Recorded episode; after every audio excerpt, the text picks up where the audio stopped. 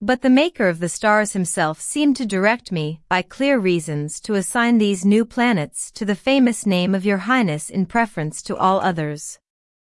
For just as these stars, like children worthy of their sire, never leave the side of Jupiter by any appreciable distance, so who does not know that clemency, kindness of heart, gentleness of manners, splendor of royal blood, nobleness in public functions, wide extent of influence and power over others, all of which have fixed their common abode and seat in your highness, who I say, does not know that all these qualities, according to the providence of God, from whom all good things do come, emanate from the benign star of Jupiter? Jupiter, Jupiter, I maintain, at the instant of the birth of your highness having at length emerged from the turbid mists of the horizon, and being in possession of the middle quarter of the heavens, and illuminating the eastern angle, from his own royal house, from that exalted throne, looked out upon your most happy birth, and poured forth into a most pure atmosphere all the brightness of his majesty, in order that your tender body, and your mind, though that was already adorned by God with still more splendid graces, might imbibe with your first breath the whole of that influence and power. But why should I use only plausible arguments when I can almost absolutely demonstrate my conclusion? It was the will of Almighty God that I should be judged by your most serene parents not unworthy to be employed in teaching your highness mathematics, which duty I discharged, during the four years just past, at that time of the year when it is customary to take a relaxation from sever studies. Wherefore, since it evidently fell to my lot by God's will, to serve your highness, and so to receive the rays of your surpassing clemency, and beneficence in a position near your person, what wonder is it if you have so warmed my heart that it thinks about scarcely anything else day and night, but how I, who am indeed your subject not only by inclination, but also by my very birth and lineage, may be known to be most anxious for your glory, and most grateful to you? And so, inasmuch as under your patronage, most serene Cosmo, I have discovered these stars, which were unknown to all astronomers before me, I have, with very good right, determined to designate them with the most august name of your family. And as I was the first to investigate them, who can rightly blame me if I give them a name, and call them the Medicean stars? hoping that as much consideration may accrue to these stars from this title, as other stars have brought to other heroes? For not to speak of your most serene ancestors, to whose everlasting glory the monuments of all history bear witness, your virtue alone, most mighty sire, can confer on those stars an immortal name, for who can doubt that you will not only maintain and preserve the expectations, high though they be, about yourself, which you have aroused by the very happy beginning of your government, but that you will also far surpass them, so that when you have conquered others like yourself, you may still vie with yourself and become day by day greater than yourself and your greatness? I in the present small treatise I set forth some matters of great interest for all observers of natural phenomena to look at and consider. They are of great interest, I think, first, from their intrinsic excellence, secondly, from their absolute novelty, and lastly, also on account of the instrument by the aid of which they have been presented to my apprehension.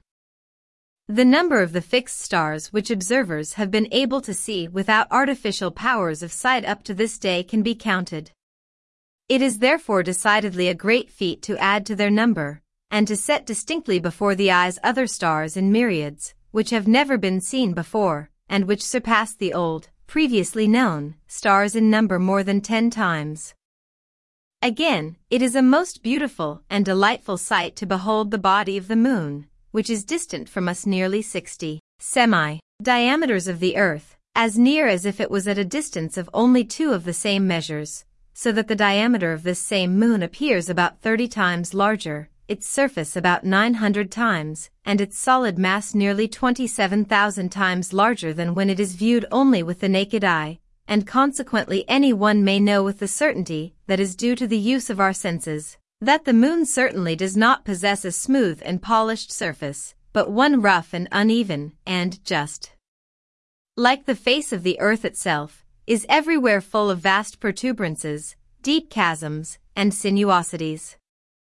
Then to have got rid of disputes about the galaxy, or Milky Way, and to have made its nature clear to the very senses, not to say to the understanding, seems by no means a matter which ought to be considered of slight importance.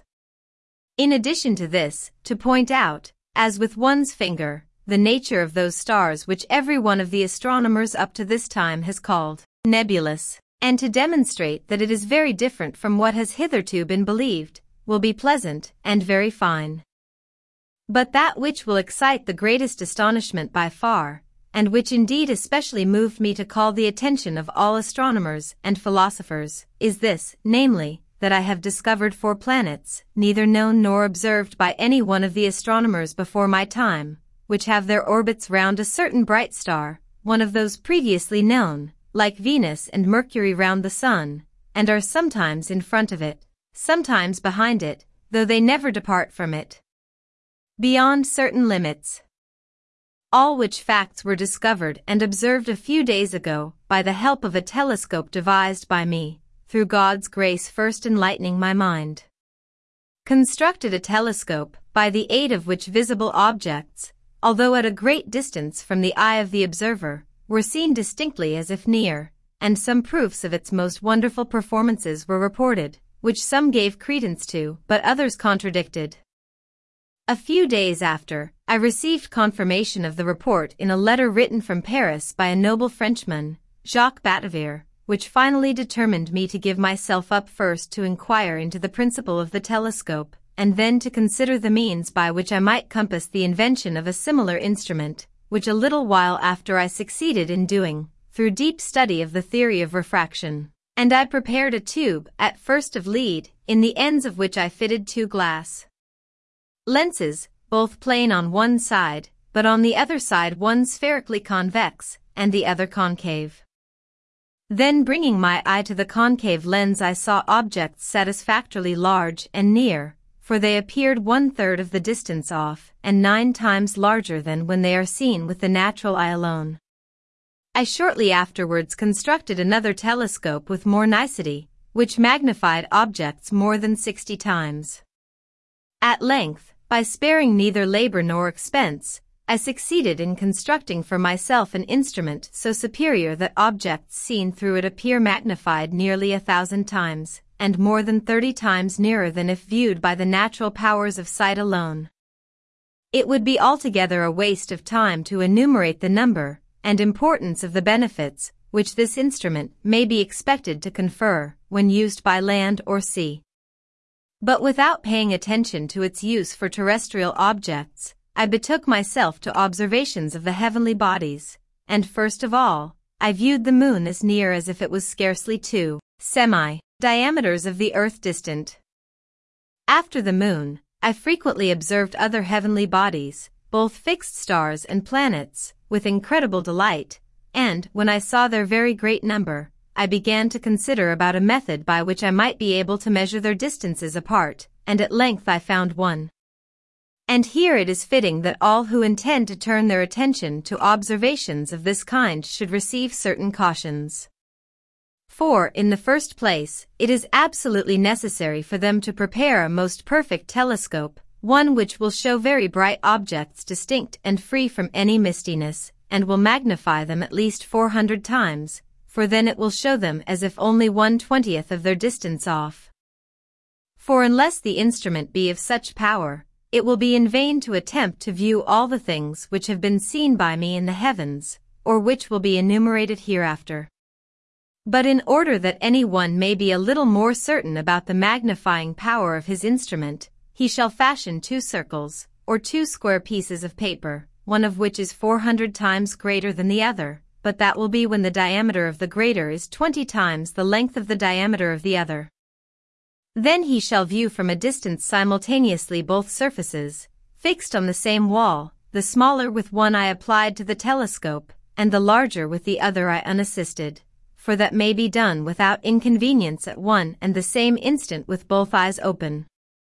Then both figures will appear of the same size, if the instrument magnifies objects in the desired proportion.